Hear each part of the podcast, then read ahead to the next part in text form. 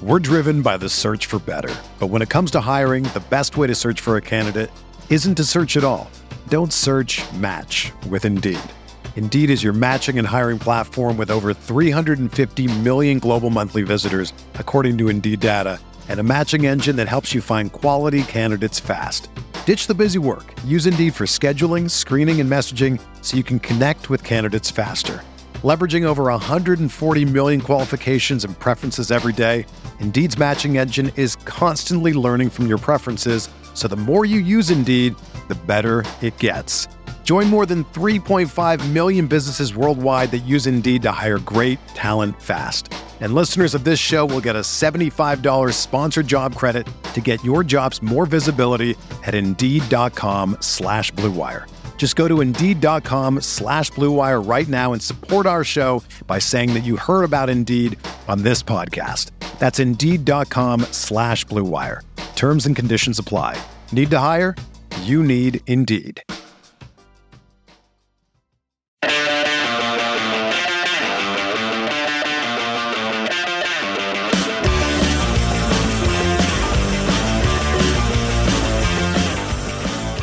What's going on, everybody, and welcome back to another episode of No Others Pod. I'm Jimmy, as always, with my good buddy, Dan. Oh man, Dan. Oh, buddy. That was my, I was doing a little Britney Spears jingle underneath you because I'm stronger than yesterday. Yeah. You know what I mean? Okay. Well, there you go. But I don't know, dude. I don't know. It's another week, man. I'm just happy to be here and talk Sporting KC with you. We got air in our lungs. The sun came up again. Yeah. Things could be worse. Life's good. Certainly. I don't even think there's that much like drama to talk about. We'll just recap the game and totally chill weekend.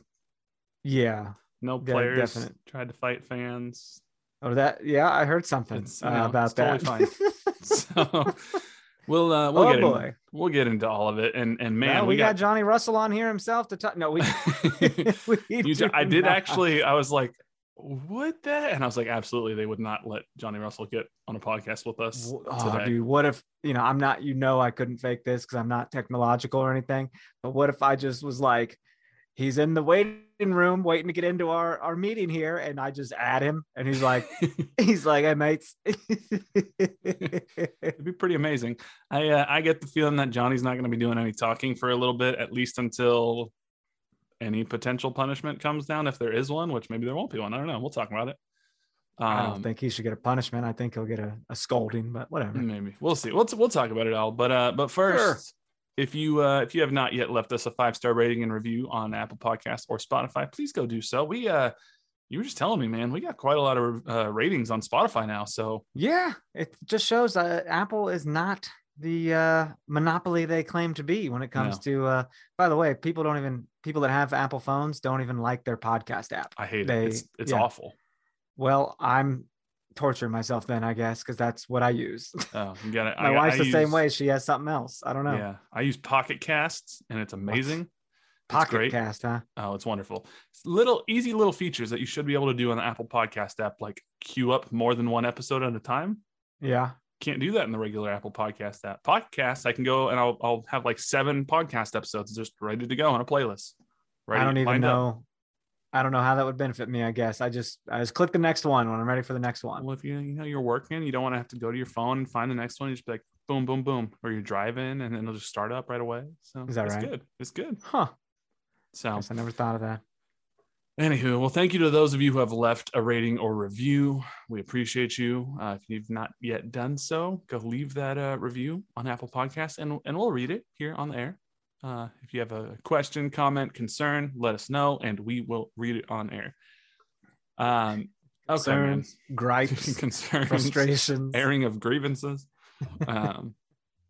thoughts on the system that Peter Vermes runs, because some of you have it. Let's talk about this. Starting here? We're jumping right into the game. So here's what I mean. I guess so. Let's go through the game because this is kind of a tale of two halves almost. Yeah, true. The lineup that came out, first off, we saw Cam Duke in the starting lineup, I think, for the first time this year. My wife was very angry she didn't wear a Cam Duke jersey. She's like, how could I have known? And I was excited because it's not often that we get to see Cam Duke, you know, up at the number 10 from first kick. And it was pretty clear that, okay, Cam's going to be that attacking midfielder. We also saw the lineup had Roger and Remy. And I think we all probably assumed, okay, Cam at the 10, Roger at the 8, Remy at the 6. That is not how it played out, weirdly enough. Roger started the game at the 6, Remy at the 8, because apparently they wanted Uri to play, and he was coming off a knock, and he tested it pregame, couldn't go. So Peter, instead of switching their whole game plan up, was like, oh, I guess Roger's going to play the 6. Yeah. So kind of different and interesting to know that Uri was ready to go. I mean, they absolutely were going to play him, and then they assessed pregame and was like, nah, you're not going. Yeah, it's like last minute scratch. Is that right? Yeah. Yeah. They were trying to get him to go and he just couldn't. And I get it. I guess they were planning for that all week. I actually asked Peter, I was like, Roger at the 6 I know Peter likes Remy at the 8 a lot more than he likes him at the 6. That's his natural position. And he keeps trying to say, we need to get him back up there farther up the field. So I was like, well, maybe they're just trying something new. Roger's not as fast as he used to be. Maybe get him at the 6. He lays back a little bit more. No, it was just, they didn't want to switch up everything they've been practicing all week. So yeah, totally. And I thought Roger did fine at the 6 when he was there. Yeah, it was fine. I mean, this was, you know, this is first choice lineup, I guess, as much as it can be. For now, with the exception of maybe Logan Ndenbe, we thought might be the starter over there. But Ben Sweat has some moments of good things. I mean, yeah, I how are you feeling about Ben Sweat back there? Is he consistent starter or just kind of showing you like, well, okay, that was good. Yeah, maybe. I still think I prefer Ndenbe at left back there. I think for Ben what Sweat, reason? Just like speed, maybe? Speed. He's just a little bit more consistent. He can recover on the defensive side a little bit more. Ben Sweat about had a moment of greatness with that little half volley there on the you know, point break right there on the goal, right? Yeah, and he got an assist on the Remy Voltaire goal, which was mostly shallow. We'll talk about that. Shallow, he really set that up well, but Ben Sweat got the assist there. I just think Ndenbe is a little bit more consistent back there defensively.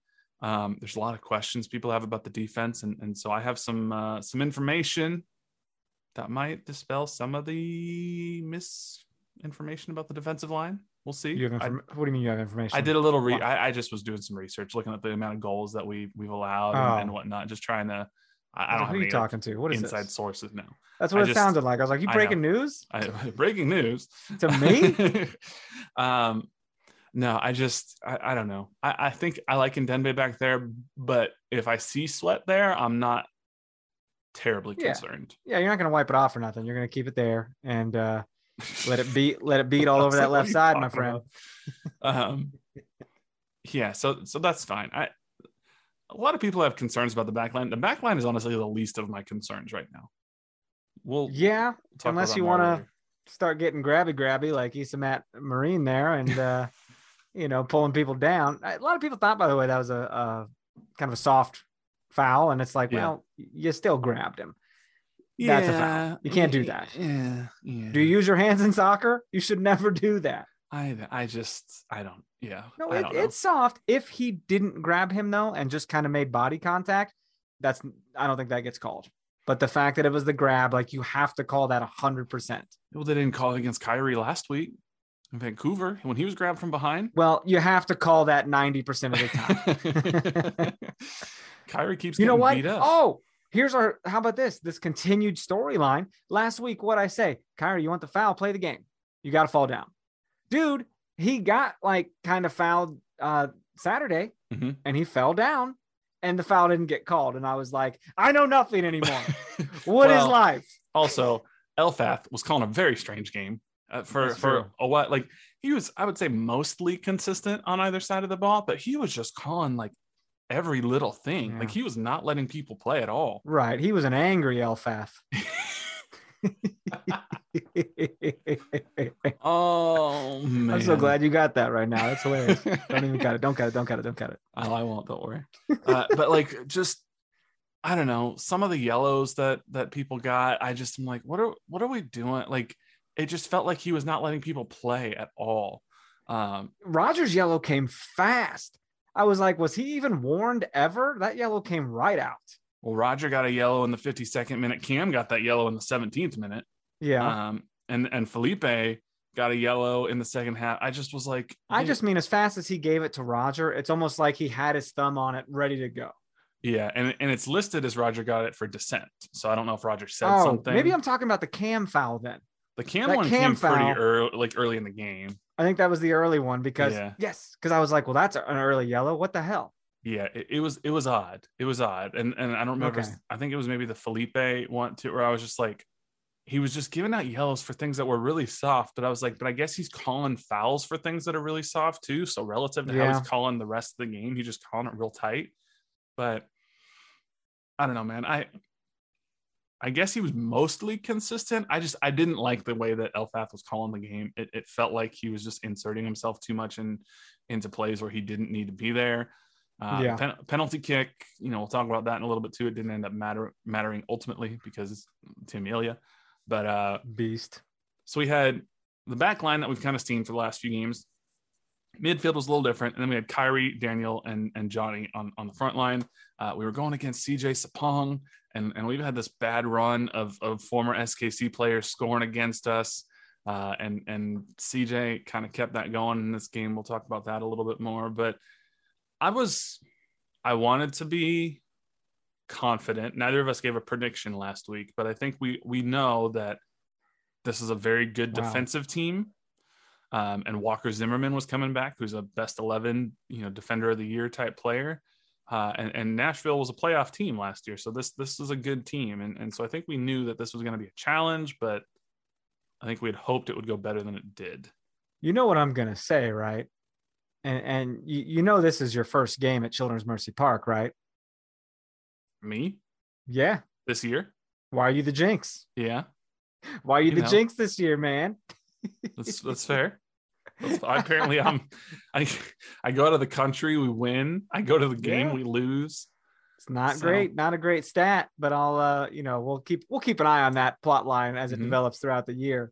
I haven't given any predictions in terms of SKC winning or losing. So if I can just create like a fake ass curse that is you, I'm all for it. The Jimmy curse. Yeah. What shirt did you wear? God damn it. I was wearing my USC hat to the game. Oh, fancy. Yeah, and your No Other Pod shirt, right? And my No Other Pod shirt. Seriously? You wear that shit to the games? I've worn it before. I didn't wear it to this one. I had a jacket. It was cold this game. I didn't wear it. Oh, yes. It was chilly. That was pretty cold. I did want to give out a shout out to Wesley Williams, though, a listener of ours. You met Wesley? Saw my USC hat and yelled my name, and I looked around. I was like, "Who's calling me?" And I saw him looking at me, and I had never met him before, so I didn't know who he was. And he was like, "Oh, listener," and I was like, "Oh, hey." So, very cool.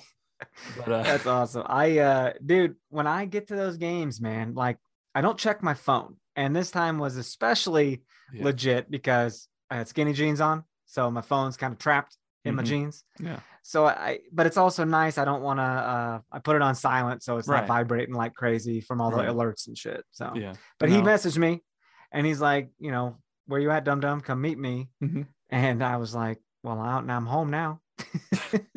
He messaged me too. He's like, is Dan here? I was like, I think so, but I don't think he checks Twitter during the game. So. I don't even really check my phone during the game.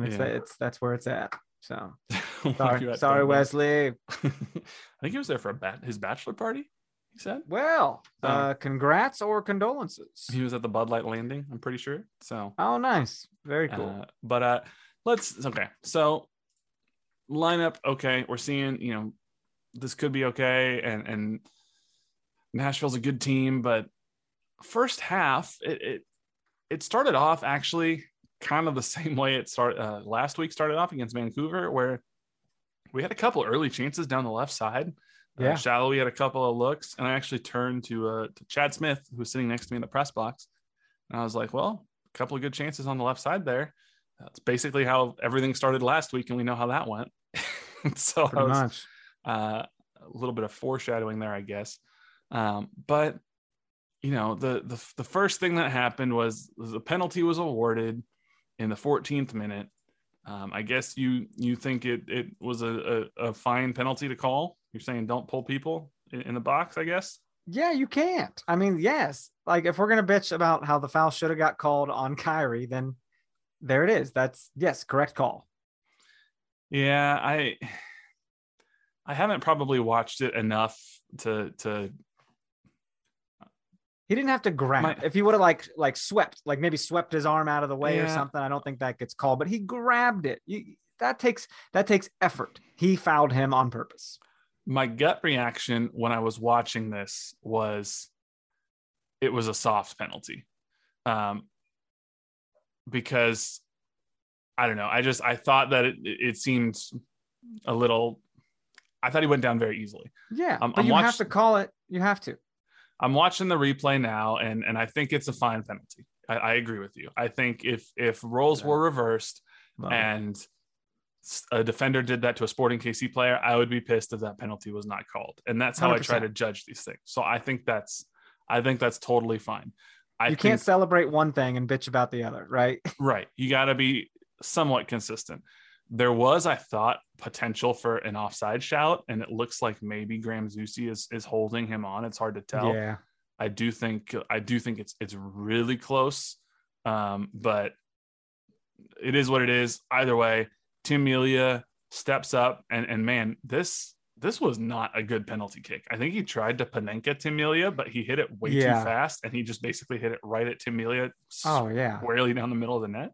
Tim was just leaning against his post, smoking a cigarette, waiting for that thing. Like it did not try to go around him at all. He was just like, thank you. No. Yeah. So, ball don't lie. And so Tim came up huge, as he has been known to do in the past. And that was a very, very big save to keep it 0-0. 'Cause that would have been a disastrous start. 14 minutes in to go down 1-0 at home would have been absolutely terrible, but that flipped the scales, dude. Like it tipped it the other direction, and we were off to the races, because that felt like a surge, man. That stadium got loud. Everyone was on their feet. Very cool moment that Tim injected into the stadium's veins. Mm-hmm. That's a really good way to flip the momentum. I mean, to block a penalty kick totally deflates the momentum of the other team, because it's like 80% of penalties are converted. So when you land in that 20% spot, it's and against I don't know how Tim does it. It's closer to 50-50. The numbers there are staggering.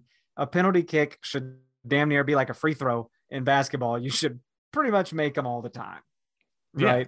Yeah, there's no excuse. But Tim just brick walls these guys, and I'm amazed, because I don't know. Even in rec soccer, when you get a penalty, you're like, all right, well, they're going to score. Like, you don't assume your keeper's going to do it.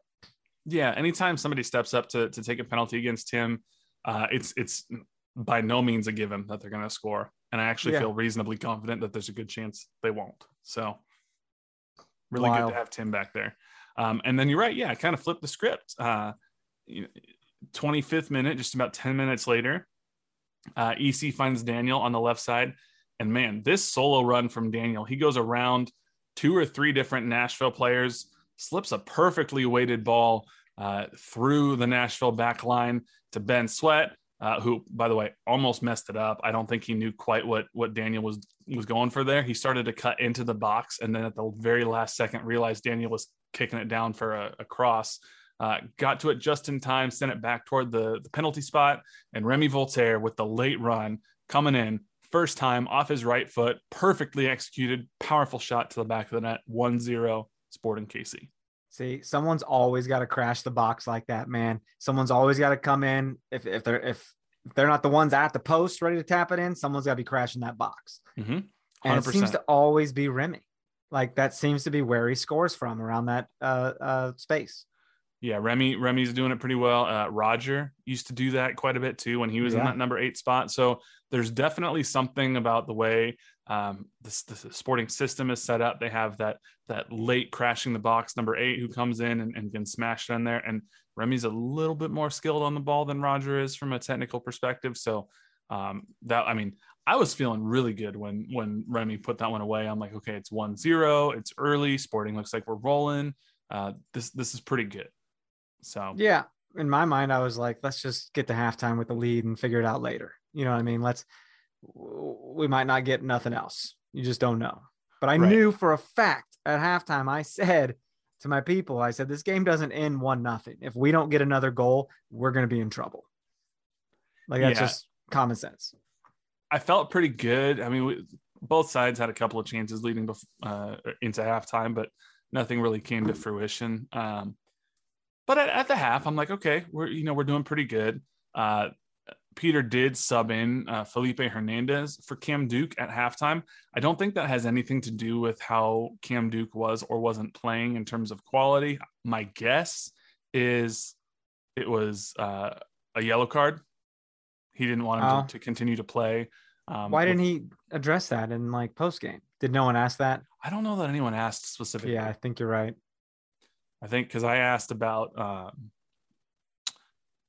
Roger and Remy being where they were, but I don't think anyone asked about was it a planned sub for Cam or not. My guess is just, I mean, that's a long time, especially when they're at that point. Sporting was up 1-0. You figure, okay, Nashville's going to be a little bit more aggressive. You don't want Cam to get a second yellow when he's trying to go in for a slide tackle or whatnot. So you will need him in games to come. Like, our midfielders are not a dime a dozen here, you know? Right. So coming out at halftime, it's 1-0. Just 5 minutes into the second half, Nashville gets a set piece. And I feel like it's been a broken record for the last however many years. Set piece defending seems to be one of Sporting KC's Achilles heels. Yeah, and this was no different this game. It was a set piece. And that's what Peter was asked about it at the end, man, and just said it's unacceptable. Even Tim Melia was like, that's on everybody. You know what I mean? I mean, this is ridiculous. Everybody was pissed about it. Even Felipe was pissed about it. Yeah. And this one, this wasn't even the world's most dangerous set piece. It was probably,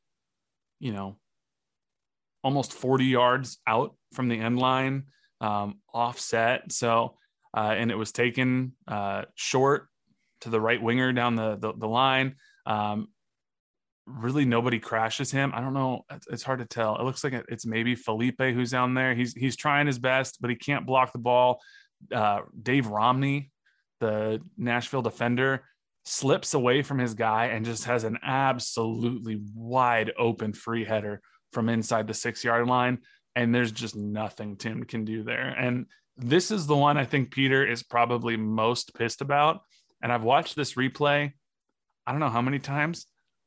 I think it's Kyrie's guy. I think Kyrie lets him go and he just has a free header. Well, Peter made it very clear that potentially this next run of games, we will not be seeing the regular starters. And I wonder if Kyrie was the person he's mentioning. Yeah. He said people just don't want to score or something, right? I can tell you the exact quote that he said. Yeah. Because you're looking up the I'm looking it up right now here. So I actually had asked him about he was asked about the halftime sub, by the way. Oh, he was? Yeah. He said was Duke hasn't played a lot of games, so getting both those guys in, giving them a chance was just good for their legs and stuff. I forgot that he was asked about that, I guess. It was actually this quote came after I'd asked him about Roger and Remy. But then he started talking about how much he liked what he saw from Voinovich and Giannis.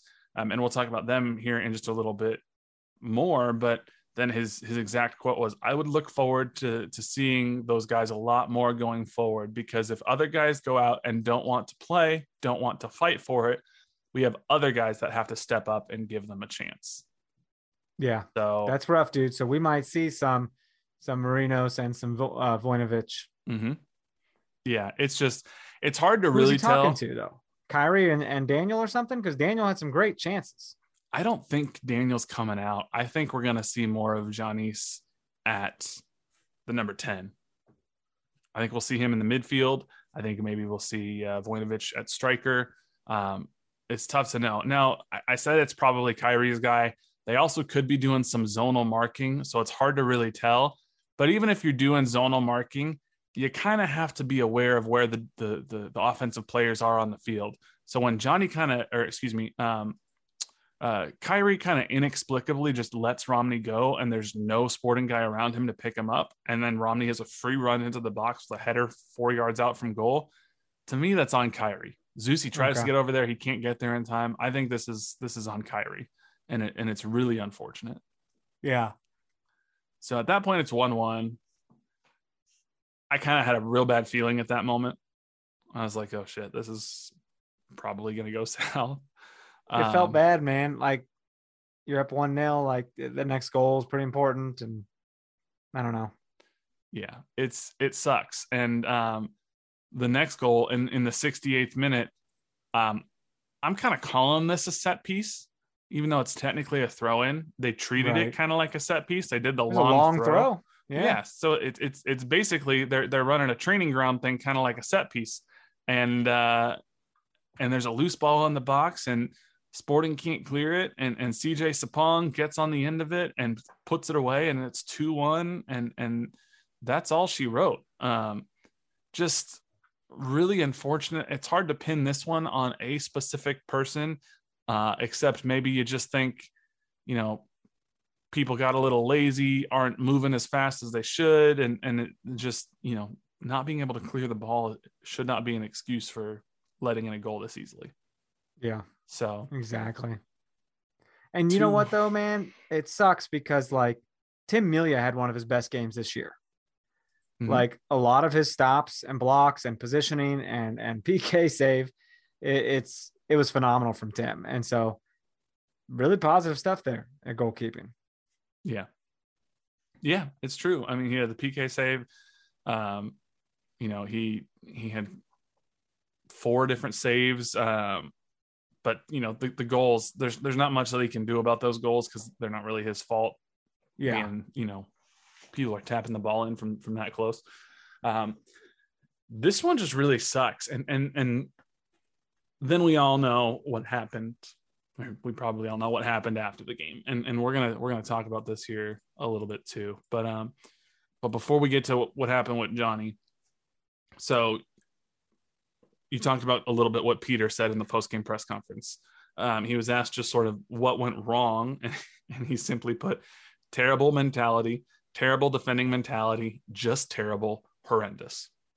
And that was literally his answer. And so clearly he's not happy. Where did you read that at? Oh no, I see it. I think this is, I think people seem to think that Peter, he has his 4-3-3 and that's all he does. And he never makes any corrections and he can never admit any mistakes or whatnot. And I think people sort of get confused about whether the 4-3-3 is a formation. And yes, Peter has a style, but it's not that they don't make changes. And I think people think Peter's really stubborn and always wants to put blame on players as opposed to taking some responsibility himself. And I don't think that's necessarily true, but I do think when you look at some of the mistakes that have been made this year defensively, they do just seem like really silly mental mistakes that players are making on the field. And eventually, yeah, you could say maybe that's on the coaching staff, but I think that's probably why Peter's about ready to yank some guys and see what the bench players can do, because something's not working. Well, I'm interested to see what happens. Yeah, he really liked when Giannis and Voinovich came on late in the game, we were chasing a goal. And he said, you know, those two guys, they helped us in those last 20 minutes big time. They were busy. They helped us create a lot. And then he goes, well, you can't go overboard because the other team's winning 2-1 and they're playing away from home. So they start to sit in a little bit and you put some pressure on because you've got nothing to lose. But those two guys were really good and they were a handful for the other team. They caused a lot of problems. So that was really good to see. And that's when he then said, they're going to probably be in a lot more if other guys don't want to play and don't want to fight for it. Mm-hmm. And then in the next question, he was asked about the first goal conceded, and he goes, it was actually a really simple play. It was actually an easier play than if they would have stuck the ball in on the first ball. The fact that we couldn't manage that, just terrible on us as a staff and everything. So he's taken a little bit of responsibility there too as a coaching staff. Mm-hmm. I think this is just,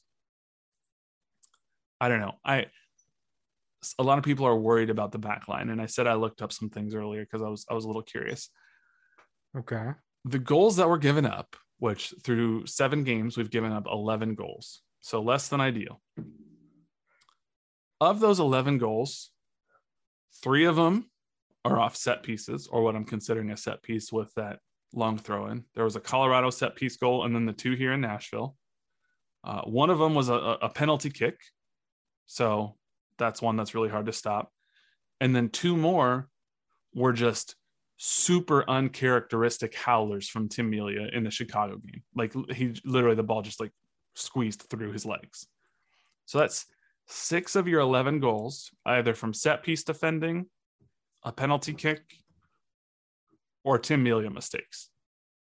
If you take those away, which are silly mental errors in a lot of ways, okay. Now, I know I'm stretching some things here, but you have 5 other more run of play goals through 7 games. That's a lot more manageable. And even those, like 2 or 3 of them are against the run of play.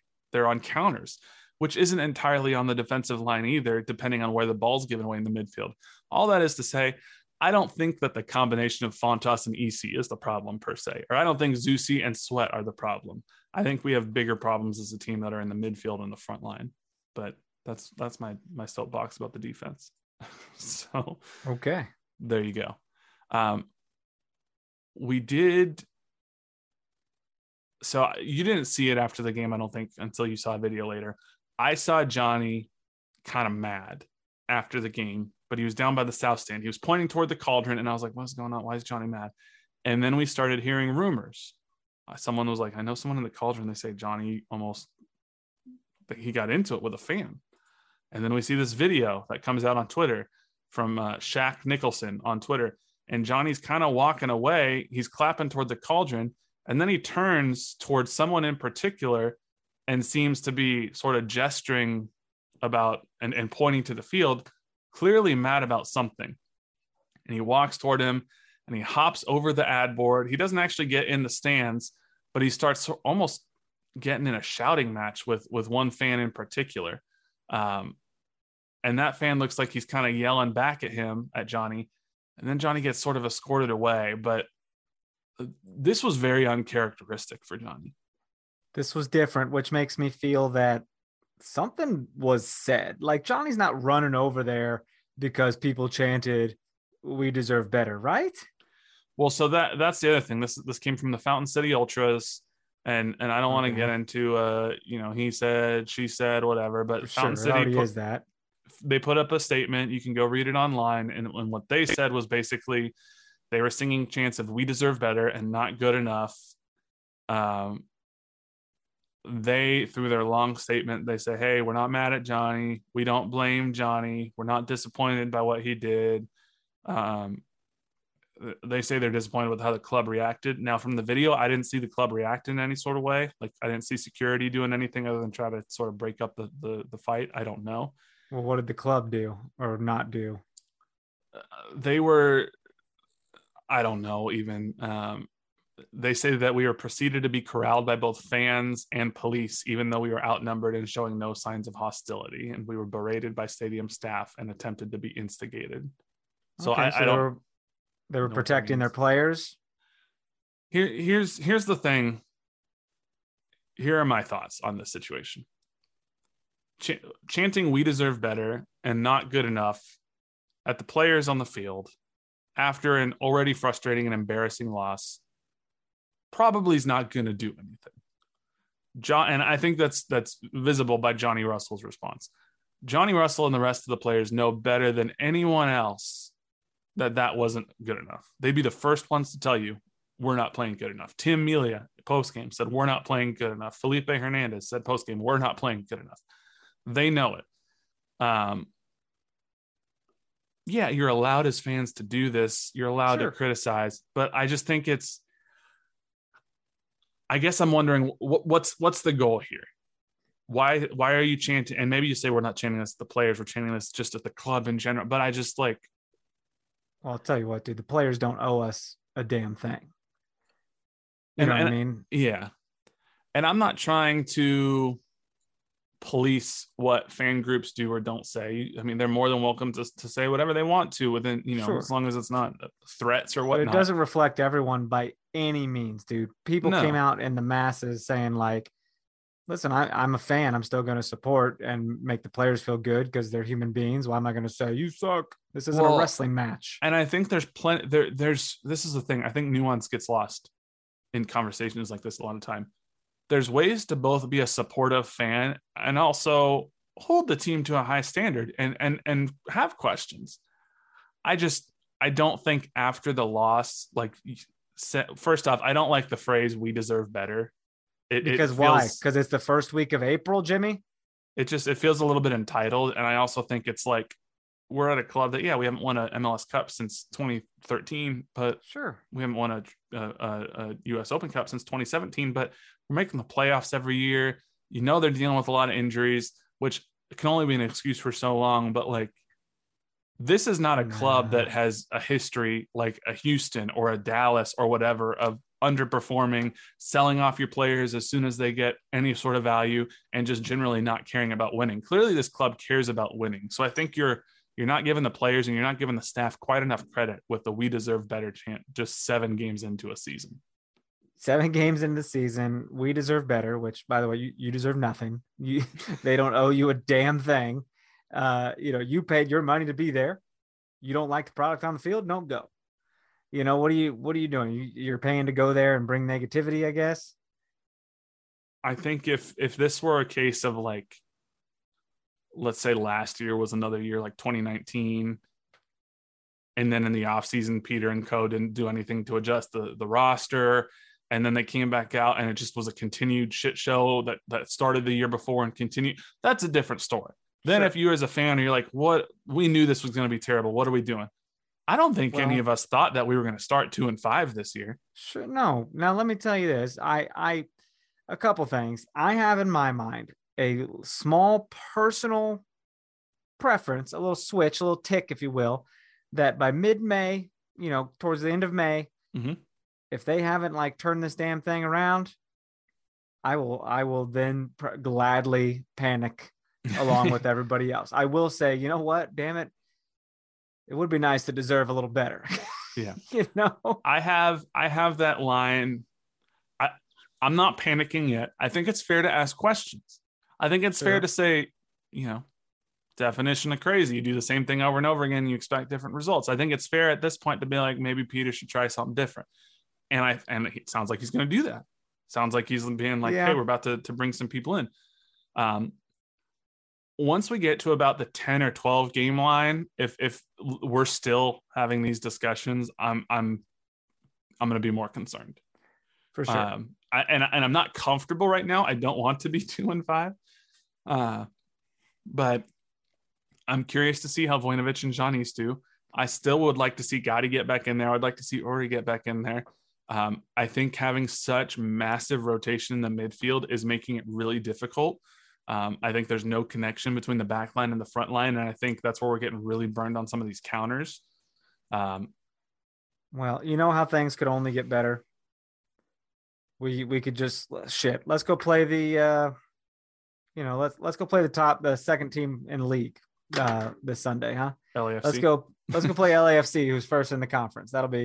I'm sure will be great. Who are pissed coming off of a heartbreaking VAR overturned goal that would have got them a draw with their arch rival. So yeah, that was a bad deal. It's both LA teams at the top, man. I mean, it's Sporting stays down there with the scrubs, but Seattle's down there with the scrubs too, man. We all got to just calm down. You got Seattle, Minnesota right above you. They're bound to make the playoffs. Yeah.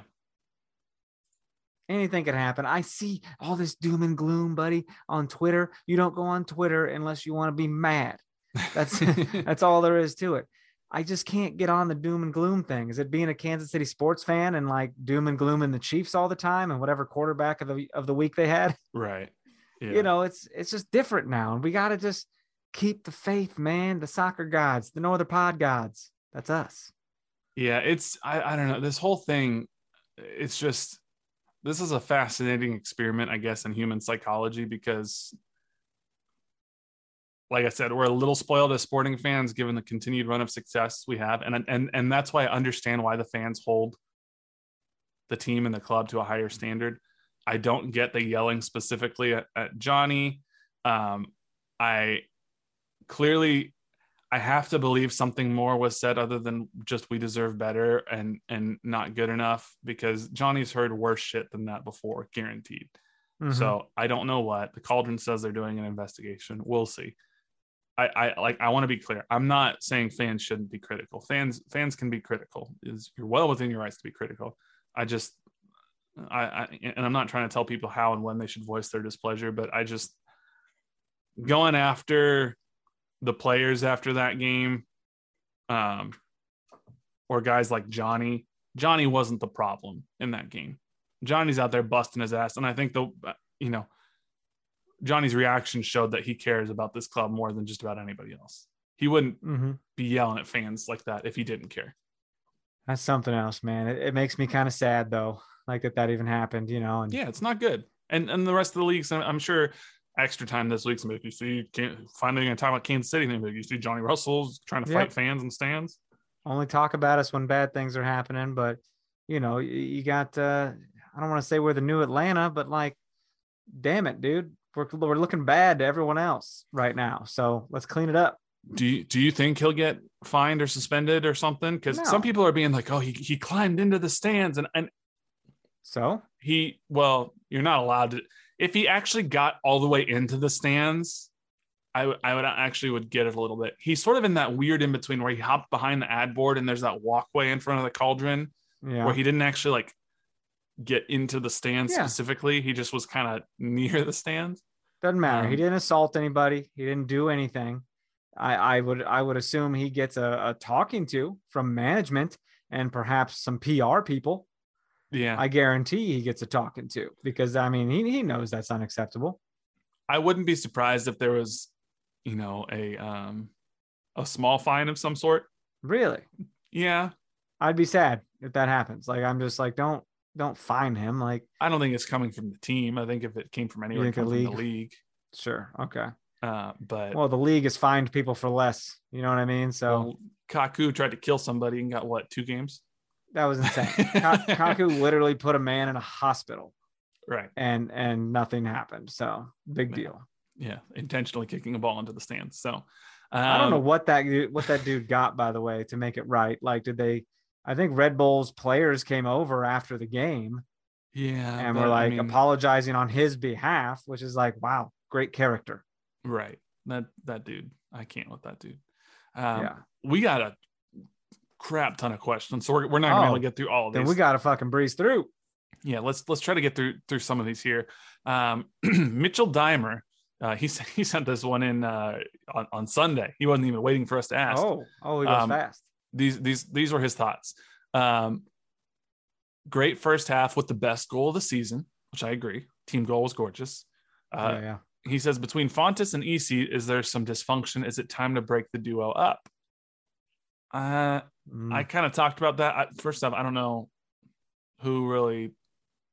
I don't know that anyone's ready to step in there full time, and I'm still not convinced that they're the problem here. I think these goals are coming from elsewhere. You still got Volodare on the sideline. I think we got a question about him. Like, when is it time to? And maybe Peter. You'll see the question. Yeah, maybe Peter looks and says, you know what, I don't see the effort from EC, or I don't see the effort from Fontes that I want. And maybe Volodare does come in next game. Who knows? Mm-hmm. In terms of the goals that were given up, I'm not 100% sure it's on those two, but we'll see. No, and then sure. His last question was, is the Shelton as a striker experiment over? You got another option? Well, I mean, it sounds like based on Voinovich? Peter's post-game comments, it's over at least for now. I don't think it's over forever. But yeah, I mean, Voinovich had a couple chances, and obviously he's had more training with the team now, so he is growing more comfortable. So maybe we see a little more Voinovich, man, or something. Yeah. Let's see here. Kev Mendo 509 says, I know we've all been pushing that it's been blank games, no need to panic, and it's still only 7 games in. But are we close to the point where it's looking like a total shit show? No discernible rhythm for the offense. The defense keeps leaking ugly goals. And now we have Saturday's madness. So do we give it another few games and see how Giannis and Voinovich do starting together? Yes. You give it a few games and you think, you know what, dude, what if they go up there and smack LAFC? What if they just play out of their minds? You don't know. Why would they play out of their minds? Maybe because their captain about fought a supporter. Like that's why. Shit is, you think you're panicking. You think you're stressed about this team. These players are stressed about their jobs. Right. You ever go to work, dude, and you're like, oh my God, I got to perform today. I really got to perform today. This is bad. I need to get this paper in on time, you know? Yeah. No, that's stressful. That's not us. Yeah.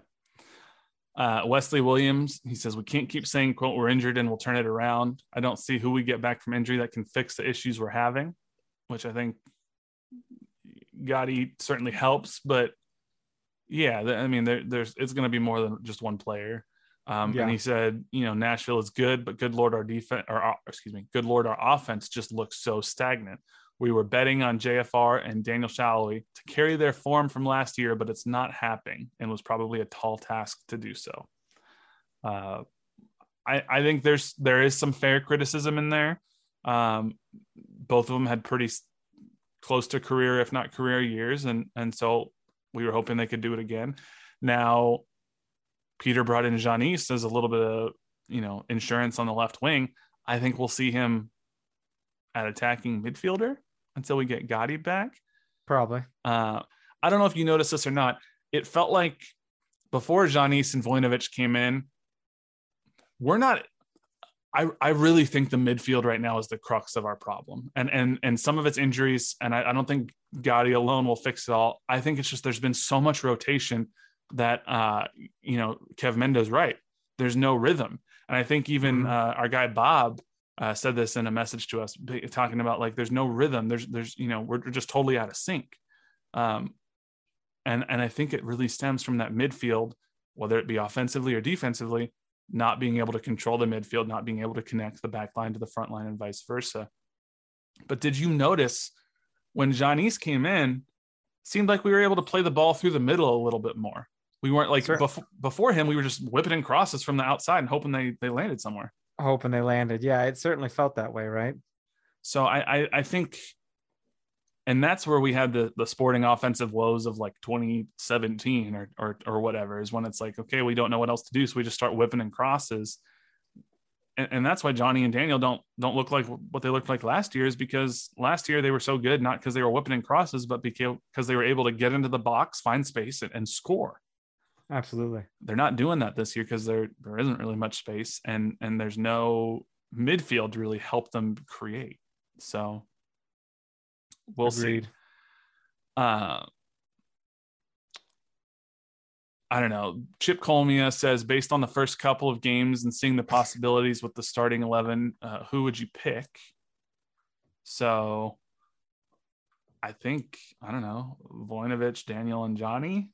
Probably. And then, I mean, obviously I'd like Gotti in there, but if he's not hurt, Giannis, and I probably have Remy and Uri in there.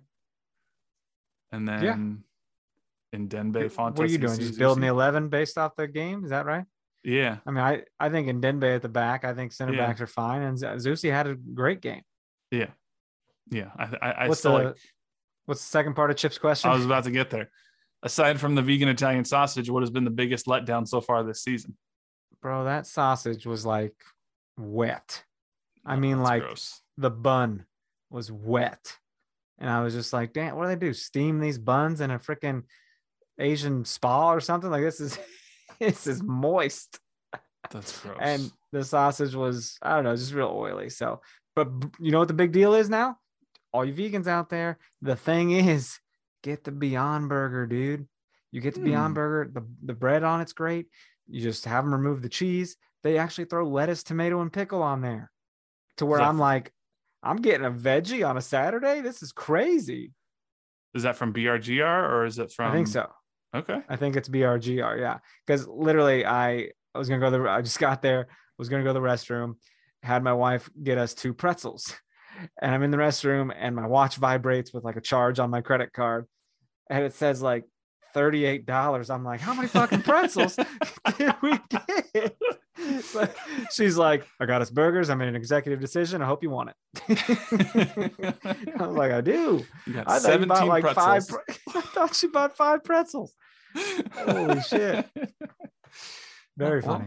I like Beyond Meat. I think it's good. nothing wrong with it. Impossible's right up there too. Yeah. I go back and forth. Some days I'm like, Impossible's the best. Other days I'm like, nah, it's beyond. Yeah. Just can't pick. Yeah. No, I hear you. Let's see. Mark Anthony, our favorite Latin singer. Baby girl. He needs to know. PV had some smoking post-match hot takes. Any of his comments unfair? Probably the Spanish ones, because I didn't know what he was saying. No, but what I did understand is that it's not, I don't think it's unfair at all, but no. Holy shit, if he wasn't saying things like, I hope they're watching the press conference right now. I hope they can hear me from the locker room, you know? Well, here's the thing. I forgot to mention this earlier. Press conference started later than it normally did. Usually they say it's about 10 minutes after the first kick, the press conference starts. And we were sitting there for a long time. Because they were rallying a player from the field. And so we're waiting. And you know, Daniel Sperry asks Kurt, the communications director, he goes, do we know what players we're getting? Or do we know what's going on? He goes, there's a team meeting right now. Don't know what's going on yet. And so I was like, that's never good. So we all know what Peter said to us publicly. God knows what Peter said to that team in that locker room. I would not want to be in there. Well, now I wish I was, but like, I also wish I was allowed to leave. Yeah. Like, would love to be a fly on the wall and then just, all right, buzz off. Yeah. It's, I don't know. Everybody was pissed. Tim said we're collectively, every single one of us on the field, too soft in those moments, talking about the set pieces. So I think there were some choice words that were said in there. And Tim did this thing. This is my own interpretation of what Tim was doing. Because Tim was asked, do you agree with Peter's assessment that there was just mental mistakes, silly mistakes, you know, just a terrible effort, terrible mentality defending those set pieces? And Tim was 100%. 100%. And then he kind of did that thing. That's what he added in the, we all, you know, every single one of us need to be better. And I think that was Tim's natural, like, I got to blame myself a little bit too, because Tim's a good leader. Sure. But what he wants to say is, how could that possibly be my fault? I have a whole goal to protect. I got the feeling that Tim was a little bit pissed at some of his teammates out there. Probably. So. I mean, because as a goalie too, you do direct your guys where you want them. And if they don't do what you ask and then something bad happens, like, how pissed are you going to be? Yeah. Yeah. Puffy Mac, this is a comment. I think you're going to appreciate this one. I don't know if you saw it. He goes, the players do not, quote, owe the fans wins. They're playing hard, but the team has had injuries and some new players. If you feel the need to heckle number 7, please go fuck yourself. Oh, that's funny. No, I hadn't seen that, but that's how I feel. I'm like, they don't owe you shit, you know? Yeah. Yeah. Like I said, I get fan frustration. I just think yelling at the players, but are we the toxic fan base now? Is this a turn meaning we might be the hated ones in America? I don't think America cares enough about us to us be the hated ones for us yelling at our own players in the league. I think that people are laughing at us. I think people are laughing. I don't think they hate us for this. I think they're just gonna be like, oh, look at those silly Kansas Cityans just fighting with themselves. Yeah, like, and I'm embarrassed too, because when we scored, my dumb ass was like shushing the visiting supporters, you know. I was like, nice folk down. From Nashville. Yeah, absolutely. Well, they were heckling us. You heckle back and forth, and that's why I like our seats, because it's all for fun, right? Yeah. It's nothing until someone flips the birds. I'm like, why do you got to flip them off? What is that? I like playing Nashville. I think this could be a fun little, like, you know, rivalry of sorts. You know, we're not that far away. They're going to go back to the East, though, man. They're going to go back to the East. I know. But that's why you got to go to Nashville this year for their new stadium. It's true. They're a good team that has a passionate fan base, but not an annoying fan base, at least that I've run across. Like, not in the same way that Austin or Charlotte or Atlanta has. Yeah. Like, those fan bases suck. I haven't had a run-in with Nashville Twitter. So true. Well, yeah, they all seem nice. They actually chanted the whole damn time. So, it was cool to hear. Let's see. Chad Bunny on Twitter says Sporting getting smoked on the transition has been going on for at least 4 seasons running. I'd say we're at our most vulnerable when we have a corner kick. Fool me once, shame on you. Fool me twice or 4 seasons straight, shame on me, or something like that. Dude, you're not wrong. When we have a corner kick, we kind of press everyone up and then they just catch us on a counter and it's like, oh shit, here we go. Yeah. And even just counters against the run of play, even if it's not off a corner, if we're up there attacking and then the midfield gives the ball away, that's where I see a lot of our problems starting. That's where I'd really like to see some more consistency in the midfield there. Yeah. And then I guess last question that we'll go over today. Axel Foley says, why does this team feel so unprepared for the season, specifically when it comes to personnel? I'm not an MLS roster expert, but can we really blame the DP and international spots on bad luck? PV and company seem to be avoiding criticism for the roster. Do you have, outside of the injuries, do you have issues with the way the roster is constructed generally? I mean, no, I guess not. I don't think so either. I don't know if there's a better thing to do with it right now. Like this is, I look at this coming into the season. I think we both said this before the season. I looked at the way the roster was constructed this year, and I thought it was better constructed than last year.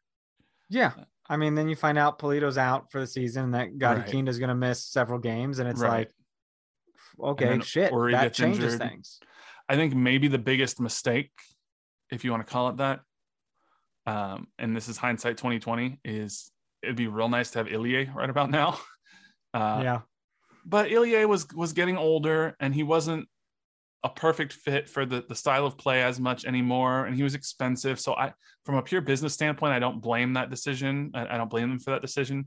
It just would be nice to have him right now. I don't think the problem is with the roster construction, honestly. No. Yeah. But it's back to the Ilya thing real quick. I mean, you're right. It was good business. So yeah. He was a very expensive player. I do regret that we never got barbecue with him before he left, but yeah, you know, sad deal. Hindsight 2020. I don't know. Unprepared. I think they feel unprepared because every week is a different lineup. Like we don't have any consistency yet, and that is injuries. And that is bad luck. And yeah, you lose your most expensive player in the history of the club. That's going to hurt. Then you lose your other we're down two of our three designated players. And the third one that we still have is Johnny Russell, who could be bought down to be a TAM player. So you could argue, compared to some other teams in the league, we're basically playing with no designated players right now. And that's due to injury. So that is, true. That is bad luck. Yeah. You know, and it's not that they weren't trying to find a striker. They were trying to find a striker all off season because they knew this was coming with for Polito. Sure. And, you know, might as well come off it and just roll with these punches and cheer on these guys because, you know, Voinovich ain't going to score if you're telling him you deserve better and, like, you suck or whatever. Like, what the hell? Why do they want to play for you? You know what I mean? So right. Let's just show up, show out, and let them know we're behind them because this is rough for them too. So you're sort of like line in the sand, I guess, is middle to end of May, you think? Well, that's kind of where I'm going to say end of May. That's kind of where I'm at. If things stay, like if we go on a losing run from here till the end of May, it's going to be scary. It's going to be a scary year. So, but also you're going to be looking at tactics. You're going to be looking at fitness and game results and stuff like that, and play and personal results. Yeah. I want to see where everyone's at in May. And if it's still here, I think we can all safely say, holy shit. Yeah, the standings that are existing right now are not going to be where the standings are at the end of the season. I mean, right now, Portland, Seattle, Minnesota, Colorado, and Kansas City are all out of the playoffs if you were to look at the playoff line. Right, with San Jose and Vancouver, which are always the dwellers. Those two are expected. The rest of them, I think, you know, you could swap out Austin, Dallas, Houston, you know, the Galaxy were not good last year. I mean, there's going to be so much movement. It's just a matter of, can SKC go on a run? And I think they can. But, you know, I think you and I have probably been more patient than a lot of people. And at some point we're going to start asking those same questions everybody else is asking. And if it gets to that point, they're going to feel validated and they're going to be like, we were right. We've been trying to say this for months. And you know what? Yeah. Maybe that's what happens. Yeah. But you know, right now, I don't want to be miserable to the extent of like up 7 games into a 34 game season. It's over.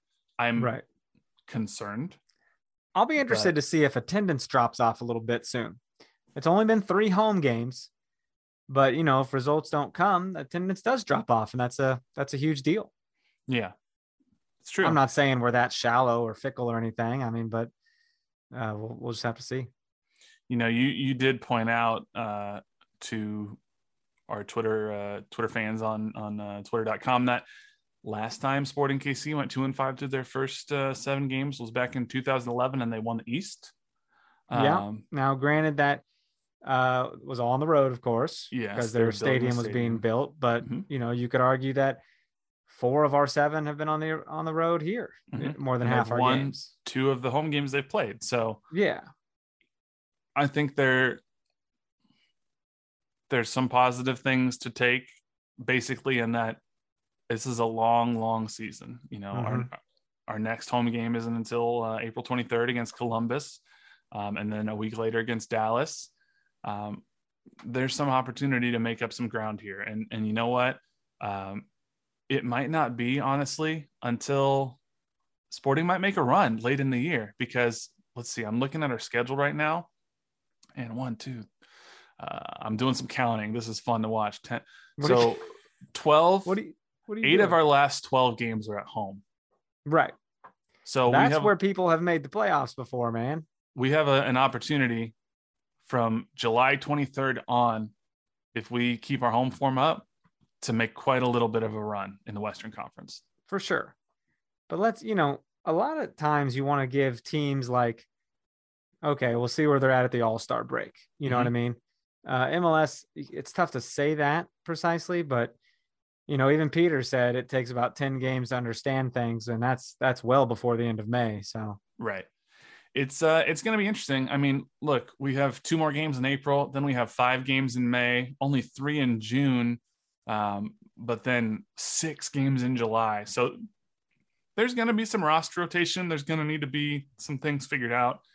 I still think this team gets on track.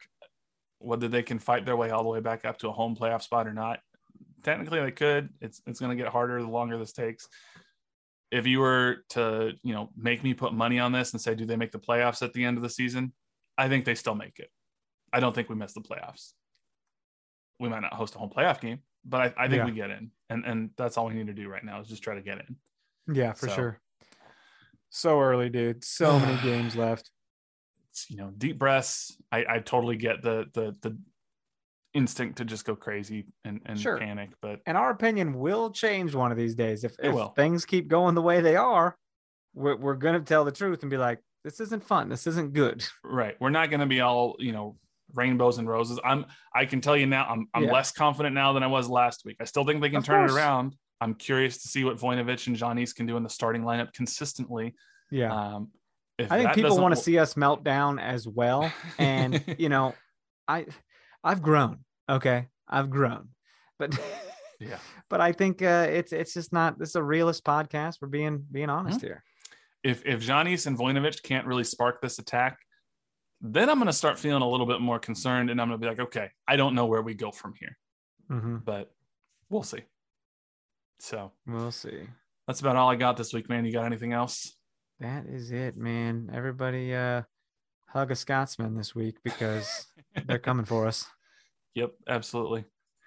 Thank you guys so much for listening with us and sticking through with us. I know it's been tough. I mean, hey, let us know. Send us tweets, send us emails. Let us know if you agree with us, disagree with us. Make sure you follow us on Twitter and Instagram @NoOtherPod, @DanKuzer, @JCMac03. Like us on Facebook, facebook.com/nootherpod. Shoot us an email, nootherpod@gmail.com. But until next week, he's Dan, I'm Jimmy. We'll catch y'all later. See ya. They don't owe us shit. He's coming for you. Nowhere to run. He's coming for you. Nowhere to hide. He's come to take your life. No one to cry to. He's come to take your life.